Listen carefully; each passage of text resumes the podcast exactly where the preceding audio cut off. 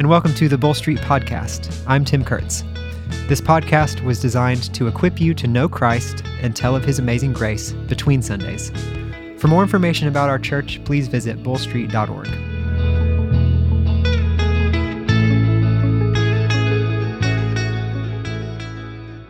We know that the two things you're not supposed to talk about in social settings are religion and politics. The sentiment being that it's impolite to bring those things up because they could lead to disagreements and make people feel uncomfortable. I think through this summer at Bull Street during our summer series on Wednesday nights, we've seen that actually sometimes talking about difficult topics, subjects that we have really deep seated opinions about, can lead to a greater sense of community because we're being more authentic with one another. Last week, I had the privilege of moderating a panel on politics and the local church. The panel was made up of Pastor Andrew Lucius, Charla Fowler, Roger Stevens, and Jenny Volusius. I was blessed by our conversation, and I pray you will be too.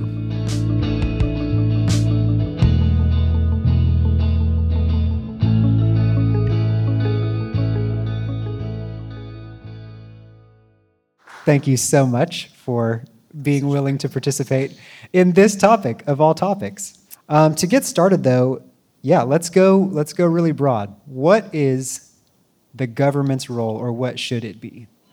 All right, I'll start us. and we'll just answer generally because you could be more specific in yeah. different ways. Yeah. Um, the government's role is to steward a society that's based typically in geography and to do so in such a way that brings about an order for human flourishing. That's a really good answer. Does anybody want to contribute anything different from that? I would add and justice too. Uh, I think their role is to keep things just and not just order, but justice as well. Okay. So, would you say that government was instituted before the fall as part of our mandate to have dominion over creation? Or is it a necessary evil that kind of came about once sin entered the world? I'll, I'll start us again. uh, it has to be something that's pre fall for a couple of reasons, but the primary one, and I would also root the government pre fall not just in a dominion mandate, but also in a lordship that God has over all of creation. And it has to be seen as something that predates the fall because uh, when we talk about sin, fundamentally what we're talking about is a rebellion against a king. And so his political kingdom is what Adam and Eve and then the rest of us are rebelling against. And so we need to understand it as God's kingdom, his laws, his place, and the sin that came after that was a rebellion against his government.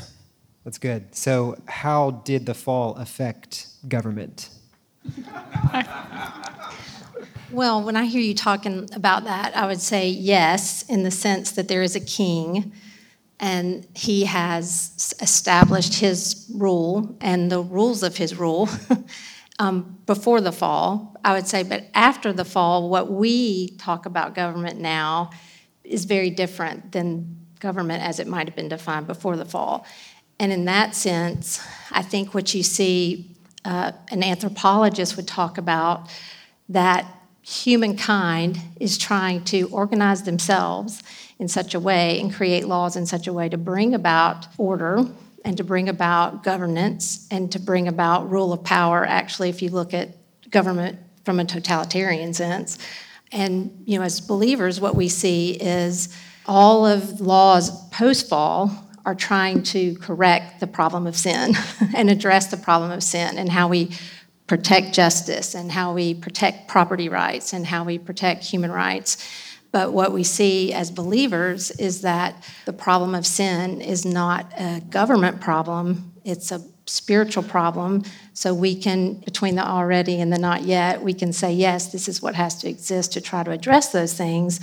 But ultimately, governments can't address those things because our hope can never be found in a government addressing those things because they can't be addressed politically. They can only be addressed spiritually. So we find ourselves in sort of this strange already but not yet is wanting to be recognizing governments as per scripture and being under the laws and being faithful stewards of that order but yet at the same time recognizing that so much of human law is to is addressing the human heart and that can't be done by man. That can only be done by god.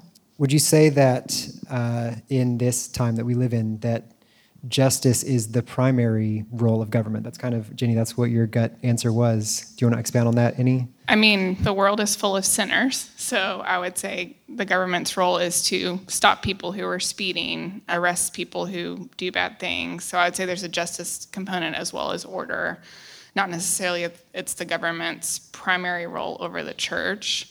To kind of add to what Charlotte was saying, along with government is an attempt to do things the way the Lord would have done them. I would say kings and rulers and politicians are the same way. I think we have to view them through the lens of the gospel. There won't be a perfect king. They won't, there won't be a perfect president or a perfect ruler or a perfect politician.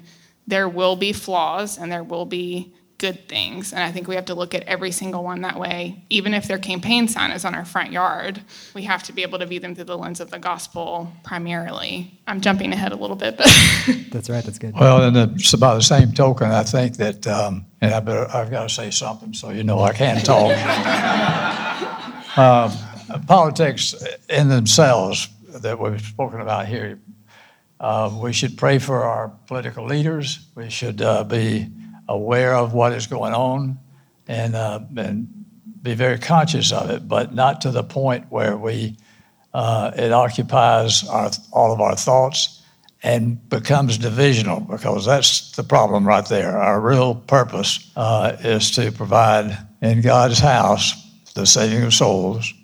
And if we are divisional in the way we handle all of this, then we are going to discourage many people.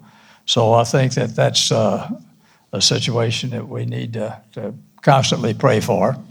And uh, but by the same token, be aware of the fact that uh, it can be divisional, and we could have a situation where we defeat our purpose, and our sole purpose, and that is to recognize our Lord and Savior. He loved us. We need to love every face that we look at here. Let that come across from us as church members and have that feeling. But by the same token, make sure that our behavior as we we don't get into arguments or debates about the way politics are or who our politicians are, but pray for them and avoid any uh, thing that could be uh, cause some dissension in the way we uh, address that. I think that's so good. Um, I think prayer really helps ground us in seeing both the good of image bearers. Well, all that would affect our witness and what uh, yeah. we're trying to do. Yeah. bearing on our witness. So. Well, let's let's pivot on that a little bit toward the American church. So we find ourselves in the United States in the 21st century. How have the political particulars of our country uh, affected the church? So I'm thinking still very big picture of classical liberalism, uh, postmodernism. We are a world superpower. We live in a democracy. Are there ways that those things influence the church that maybe aren't always on our radar because we just exist in this kind of culture that we should be aware of? Well, I think it has. You know, it has influenced the church. We have to we have to acknowledge the fact that the cultures that churches are in are influencing factors upon them, right? And so that is true whether we're talking about America in the 20th and 21st century or we're talking about Rome in the 4th century. I think one of the easy things we can see that American democracy has influenced on the church is in the way that we structure our churches as far as the polity of them goes. When you look across church history, you see a very um, intense emphasis in the United States upon congregationalism. Now, I think congregationalism is most consistent with the scriptures. But it is interesting when you think about how a democracy and an American democracy might influence our thinking to see that as best, when many other eras of the church did not interpret the Bible that way as far as the polity and the leadership structure is concerned. So I think the short answer is yes, it is influencing the church, and probably in ways we, we don't really even recognize um, because it is, we're the fish in the water, right? Um, but I think that's one easy thing that I can say, oh, yeah, that seems like one of those things that might be uh, an influencer from the culture upon the church. I'll just add to that too. When you look at political thought, our what exists in this country is actually kind of grew out of you know Locke and Hobbes and the Enlightenment age, which is pretty young when you think of the history of the world. And those concepts of individual religious liberty existing in the individual and not in the in a church, authoritarian church, or an authoritarian government, uh, state is relatively new. And so that birthed our country, which is awesome, but that actually allows the American church to exist in the way that it does. So it's almost like that had to be the, the political system here for the American church to exist. So as we talk about this, it's important to remember that Christ Church is global and it pre existed all of those things. And so, in the ways that we think about our church in terms of political structure and political thought, the Lord predates all of that another thing I think of that may may move us a little bit away from politics, but cultural is the sins that we take seriously versus those that we don't. Sins that are taken seriously in America are copyright infringement, and we see that in the Southern Baptist Convention right now. Uh, that's not going to be an issue uh, in other places in the world.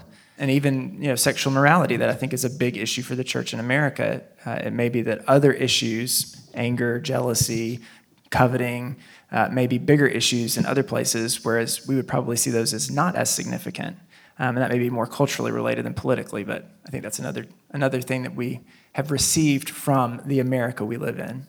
Well, in what ways, let's turn the question around, uh, how has the church affected the United States? How is the church good for America? Recently, Liz told me she's a CASA a volunteer, so she's a court appointed special advocate for foster kids. And she told me she's realized from the short time she's been doing it that these people would not have help if not for the church. Like if you took away everything churches did to help others, to help the poor, the least of these, the widows, the orphans, um, this the state could not do it just it's just not possible. Um, so I think that's one particular way that regardless of our political party or what who we vote for we have the responsibility as believers in god to follow scripture and help the poor and assist the orphan and again i, I say that that uh, we need to seek god's help and guidance and the power that is his for uh, us to uh, keep our church uh, very much involved with any of these organizations where uh, because that's that's where it uh, it comes in with the, the, gospel and the way we um, demonstrate ourselves and love for others in the church has effect and bearing on on uh, all of that and that's our primary goal is again to win those lost to, the, to our Savior. He loved us. He died for us, and we need to to seek His will and what He wants us to do. Roger, I'd be curious to know from your perspective are there specific ways that you've seen the gospel impact your culture in your life through the church? Oh, yes. Of course, I was raised in the church and all my life, and, uh, and it's, uh, it's affected my life, of course, all, all the way. And it's, uh, there's no doubt about that. And it's been a, a, powerful thing that has moved me in all that I've done throughout my life, whatever that might be, my moves, my terms into service, and uh, just uh, every bit of my life. And uh, I'm talking about led led me right to my wife and all that is involved with her and with her with my life, and um, and that's had a big bearing on uh, on me and my home. Praise the Lord. Uh, I was just reminded in your first response, you were talking about just the privilege that it is to pray for our country. Amen. Um, that reminded me of 1 Timothy chapter 2. It says, First of all, then, I urge that supplications, prayers, intercessions, and thanksgivings be made for all people, for kings and all who are in high positions, that we may lead a peaceful and quiet life, godly and dignified in every way. This is good, and it is pleasing in the sight of God our Savior, who desires all people to be saved and to come to the knowledge of the truth. I remember when Calvin was teaching through this uh, passage with the elders and deacons, that verse about God desiring all people to be saved isn't plugged for universalism, but um, you can read it as all kinds of people. It's the Lord has put His church in America and China and countries all over the world. And it's the privilege of believers in those countries to pray for those countries. If we are not going to pray for Savannah, Georgia, who will? We have the privilege to do it here.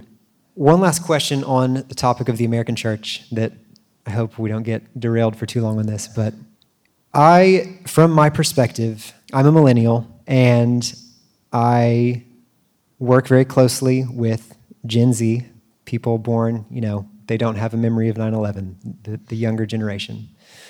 Um, from my perspective, from my vantage point, I see our country and the church in generations older than me. There were factors of the way that the world operated, the, the kind of national threats that we experienced, the ways we went to war, the kind of existential threats, thinking of the Cold War, that it seems, again, this is before my time, but it seems like um, the church and our culture, it seems like things were able to go more hand in hand compared to like once I was born and my upbringing, you know, the Cold War ended, the, the Iron Curtain fell the year I was born. Suddenly, national threats really changed in our collective imagination. And coupled with that, you have legitimate threats to the church, I would say, in the forms of liberalism. And I think of the conservative resurgence that happened through the 90s, where it's almost like there, there were spiritual and national threats kind of in the mid 20th century that kind of got compressed into these spiritual cultural threats. And, and yeah, I just think of my upbringing being very centered around kind of culture wars, kind of language, and that sort of thing. That when I am Sorry, I'm getting to a question. I'm big on context. When I walk side by side with our college students, I sense that there, there potentially could be kind of a throwing the baby out with the bathwater where they say, well, see, those, those national threats of the mid 20th century didn't turn out to be anything. The Cold War just ended for no apparent reason. It, just, it was just over. And so maybe those threats of secularism and postmodernism aren't really that bad. And so, yeah, so we come to the question for future generations moving forward, how do we as the church in America rightly assess those kinds of threats, cultural threats, in ways that are not overreacting, um, but ways that are appropriately reacting? Your thoughts?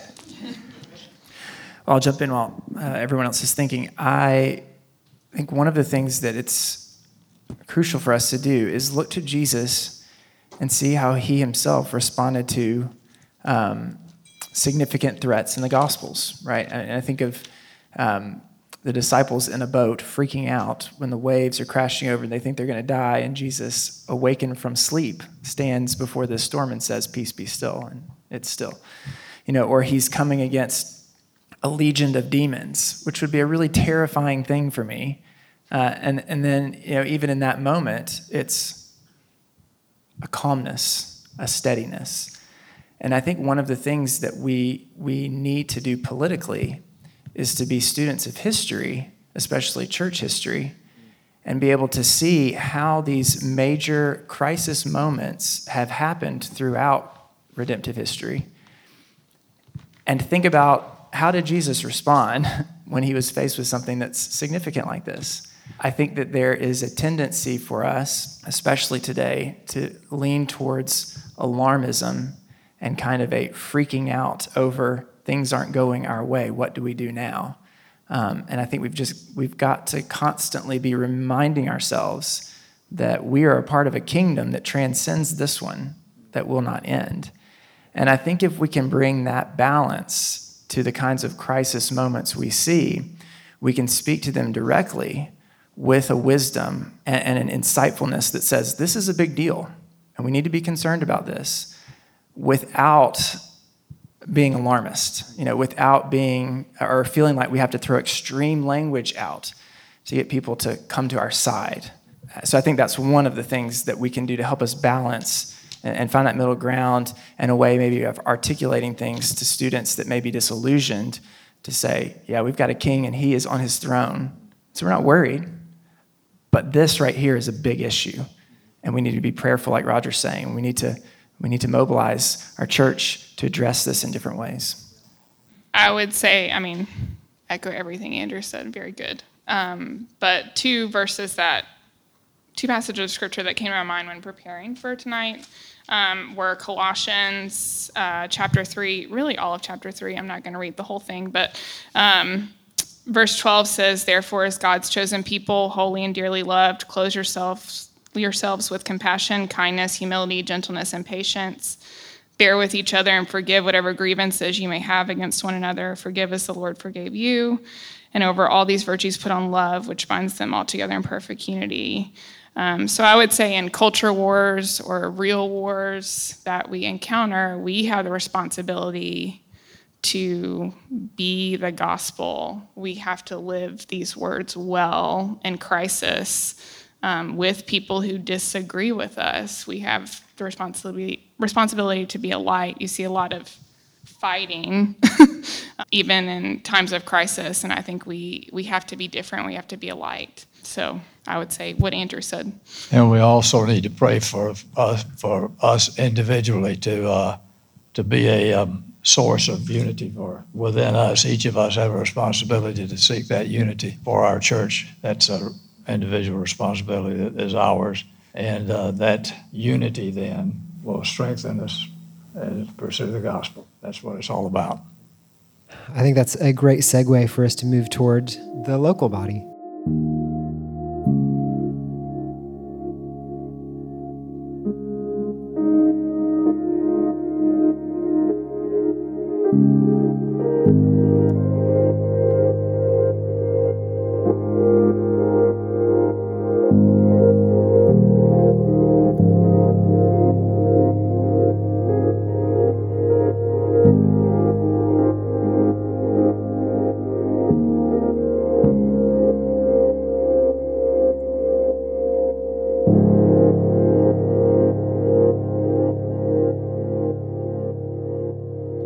Jenny, you mentioned we have to be able to love those that we might disagree with. Well, let's move into our local congregation. What if you have deep political disagreements with a brother and sister in Christ? Um, we mentioned earlier how governments are these good things that still have been touched by sin. And so there is a capacity for good, and there is also a capacity for uh, there's a capacity for justice and there's a capacity for self serving, which is truly unjust. How does that, that already not yet that we live in, how does that affect believers within a local body when it comes to disagreements in, in politics? Well, I think personally, the way that I've tried to approach that is understanding that what you're fighting against, if you're stirred up about something politically, like an injustice, or your perceived injustice, or a perceived evil, and this person doesn't share your outrage at this evil or in the same way that you have it, um, is remembering they're not your enemy. You're not battling them. The, who you're battling is a foe that is not flesh and blood. And so when you think about them, obviously, as a sister or brother in Christ, you're joined to them in Christ and you will be with them in eternity. And so it's sort of keeping this eternal perspective versus these temporal things and understanding that what's at stake is that gospel witness is much bigger than being right on this issue and convincing them. It's great to have conversations about it. And you want to persuade people to think biblically and call each other, but you may not agree on how you think biblically about those things. Um, and so, the, just the importance of loving per- people and seeing things rightly that they're not your enemy. I, I, tell my children this like, it's okay to let somebody be wrong. Like, it's not your life mission to make sure that they're right. But, um, you know, and the fact of the matter is, you could be wrong. You know, you can have the the log in your own eye and not be able to see. So, just kind of uh, remembering in humility the importance of loving other people. And also, it's like if you have God on your throne, He's your king and you're not on that throne, it's easier to love people. And when you find yourself kind of stirred up and putting yourself over people and it's usually because you've got you've taken the lord off your throne and you put yourself on there and when you're sitting on the throne it's really easy to lose your perspective yeah. I would add, um, I think, to remember that you are not in a church family with everyone who thinks the same way you do. Um, I would almost guarantee, and I'm going to be controversial, there are people in this room who voted all three different ways in the last presidential election. So I think just having an awareness that there are believers that God has put in your family who uh, feel differently than you do about issues, who vote differently than you about issues. And so choose your words carefully, be kind, be open, be teachable, be humble, um, especially on Facebook. um, I, I would say there are people watching who love Jesus and who walk in the same building as you do every Sunday, and who it's more important that you are a believer in Christ first and a poli- someone who cares about politics second. Um, I don't think that means sticking your head in the sand and saying, politics don't exist, I won't ever vote. Um, I think God calls us to be part of our country, part of America. We're here, we're Americans. But we can't make it an absolute or a minority. We have to float somewhere in the middle. Well, frankly, it'd be scary if everybody in the church thought the same way about every political issue because then that would be what united us.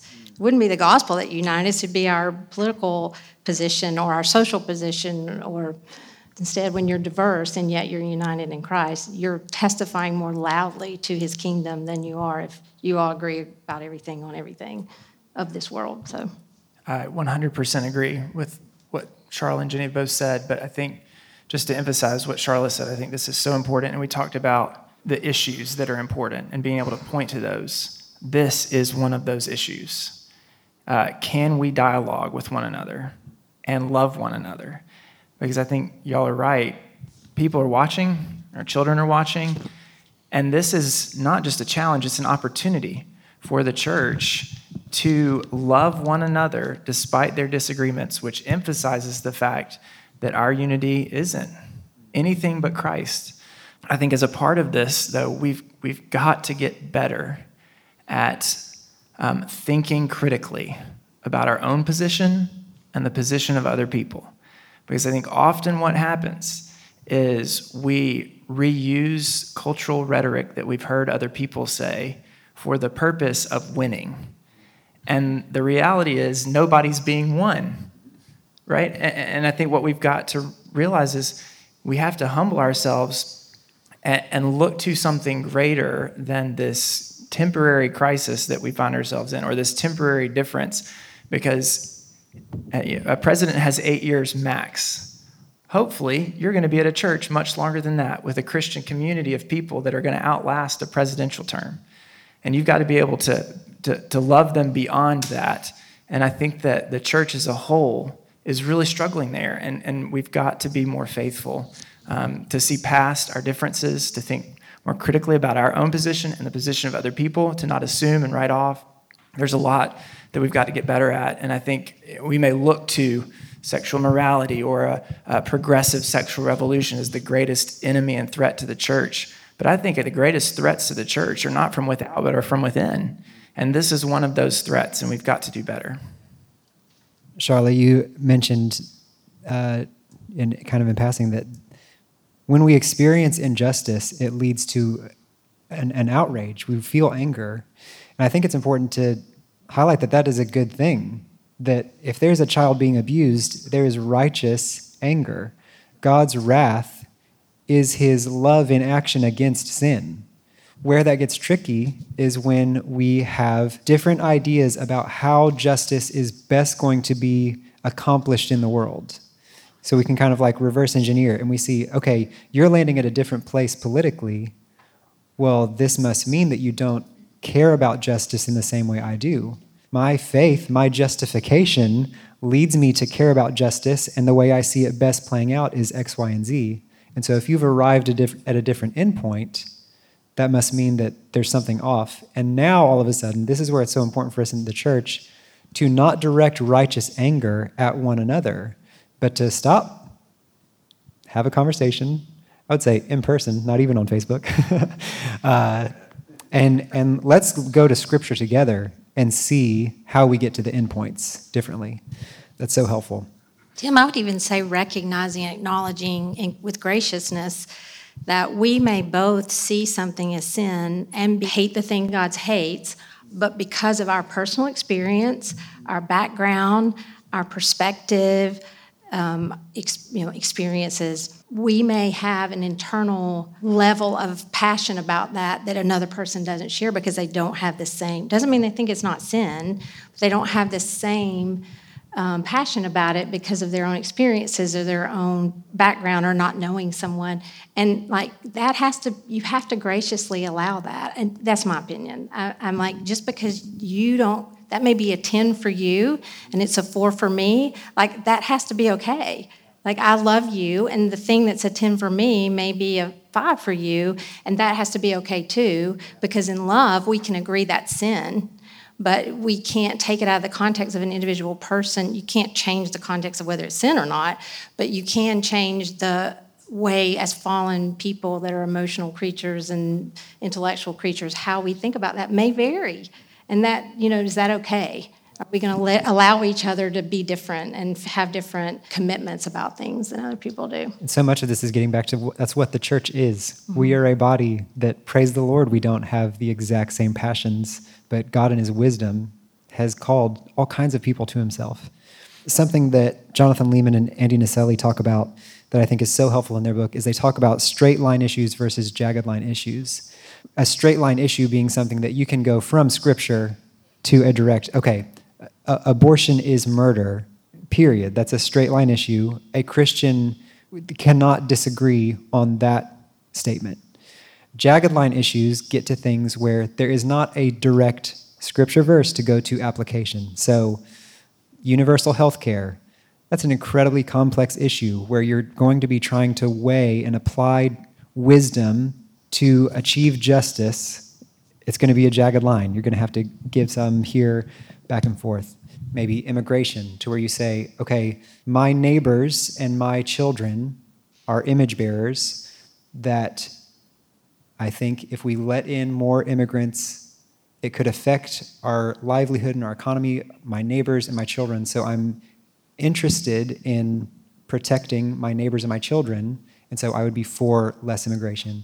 Where someone else would say, look at what's happening at the border. Look at these image bearers who are being treated this way we must do something about that and have compassion on them because they're image bearers. The, the straight line issue is that all people are made in the image of God and worthy of dignity and compassion. The jagged line issues are when it comes to figuring out what to do based on those truths. I think criminal justice reform is, is another one of those that falls into image bearing and, and, and justice. We know that there, there must be justice that happens uh, when crimes are committed.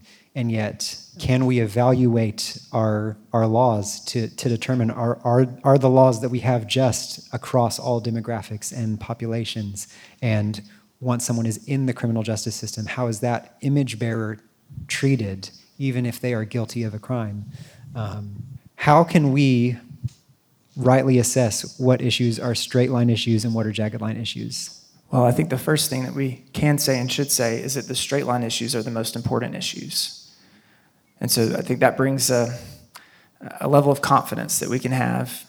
Therefore, the jagged line issues are, are not necessarily, though they're still important, not as critical. And so I think that's one thing I would concede at the very beginning. Uh, I think the straight line issues are going to be the most important issues. I think we can lean on one another, though, with those crooked line issues, especially our elders um, who are leading us and trust that the Lord is giving them discernment on those issues. I would say the straight line issues, like abortion is murder, how people come at solving that problem. He talks about this in the book. It's a very good book. I highly recommend it. um, are going to be different. So, someone might picket an abortion clinic, someone might work at a pregnancy center. And I think if you're looking from the outside, you would say, well, how come they're not coming with me to this clinic to protest? They must not care about abortion the way I do. I think that's the tendency is to assume based on how someone's dealing with a straight line issue or a crooked line issue. And I think we have to zoom back and know that if they're in our body, our local church body, then they are a believer, hopefully. Um, and we can trust that they're saved by the same gospel we are, and we can assume the best of intentions instead of assuming the worst. Yeah, that's good. And I think that that example is so helpful. The the straight line issues get back to the truth. So abortion is murder. But if we say, well, you're not being a faithful Christian unless you picket this clinic, all of a sudden we've we've gone too far. We're, we're going past what Scripture says, and we're binding consciences in a way that is not helpful for the local body. I'll just read a quote from from the book. Uh, it says, "So it is okay to talk about. So is it okay to talk about jagged line issues with fellow Christians? Yes, but only if we do it with the right spirit and right proportion. Be strict with yourself and generous with others." Don't become so preoccupied with jagged line issues that you are divisive about them. Jagged line issues should not be so important to you that they're all you want to talk about. I think it, that pulls on principles from Romans 14. At the end of the day, we must welcome one another as God has welcomed us in Christ and recognize that there is Christian freedom on some issues, that we can't be judgmental towards someone who has a stricter position than us, or we can't look down on someone who has a stricter position than us, and we can't be judgmental towards someone who, who expresses more freedom on an issue. Christians uh, are concerned about other people, fundamentally, right? That's who we are. We're concerned about uh, the souls of others, and we're concerned about their life now. And so uh, we insert ourselves into the political sphere not to win battles, but to create a society that does allow for human flourishing of our neighbor. And if we don't do that, then I think we are not being faithful to love others as we love ourselves. I've been reading the Screwtape Letters. I don't know if y'all know what that is. C.S. Lewis wrote a book called The Screwtape Letters from a elder demon to a demon apprentice sort of thing. C.S. Lewis, yes. Um, and there's some some uh, pages in there about politics which are really interesting. Um, and I wrote down one of the quotes from there that says, Certainly, we do not want men to allow their Christianity to flow over into their political life, for the establishment of anything like a really just society would be a major disaster. On the other hand, we do want, and want very much, to make men treat Christianity as a means, preferably, of course, as a means to their own advancement. Um, so I'll answer your question with that quote because I think we do have the responsibility. Satan desires the opposite. so if you're too strong in your uh, in your political view or attack that, and it, I think it does affect then your witness, and um, I think that that's important that you be aware of that because that's uh, we're we have some pretty volatile things in our politics these days, and um, and I think being careful about how you handle that, being aware of how you handle it, uh, it could very easily affect uh, your witness and our witness is for one purpose, one purpose only, and that's to win, win people to Christ. When we see injustice, there should be righteous anger, and yet we also, as the body, are called to be slow to anger. And so I think with one another, um, yeah, that's the admonishment that we would, we would do that. Well, I would like to close our time by reading um, some scripture to encourage us. This is from Daniel chapter 7. As I looked, thrones were placed, and the Ancient of Days took his seat. His clothing was white as snow, the hair of his head like pure wool. His throne was fiery flames, its wheels were burning fire. A stream of fire issued and came out from before him. A thousand thousands served him, and 10,000 times 10,000 stood before him. The court sat in judgment, and the books were opened. A few verses later, I saw in the night visions, and behold, with the clouds of heaven, there came one like a son of man. And he came to the Ancient of Days and was presented before him. And to him was given dominion and glory and a kingdom, that all peoples, nations, and languages should serve him. His dominion is an everlasting dominion, which shall not pass away, and his kingdom one that shall not be destroyed. Tonight, we are concluding our summer series with a conversation on the church. The panel is going to be made up of the elders of Bull Street, and whether you have just started attending or you've been attending Bull Street your whole life, we're encouraging everyone to come hear a conversation on how Scripture informs our doctrine of the church and how we at Bull Street are striving to be a faithful representation of the body of Christ in our local context. I hope to see you there.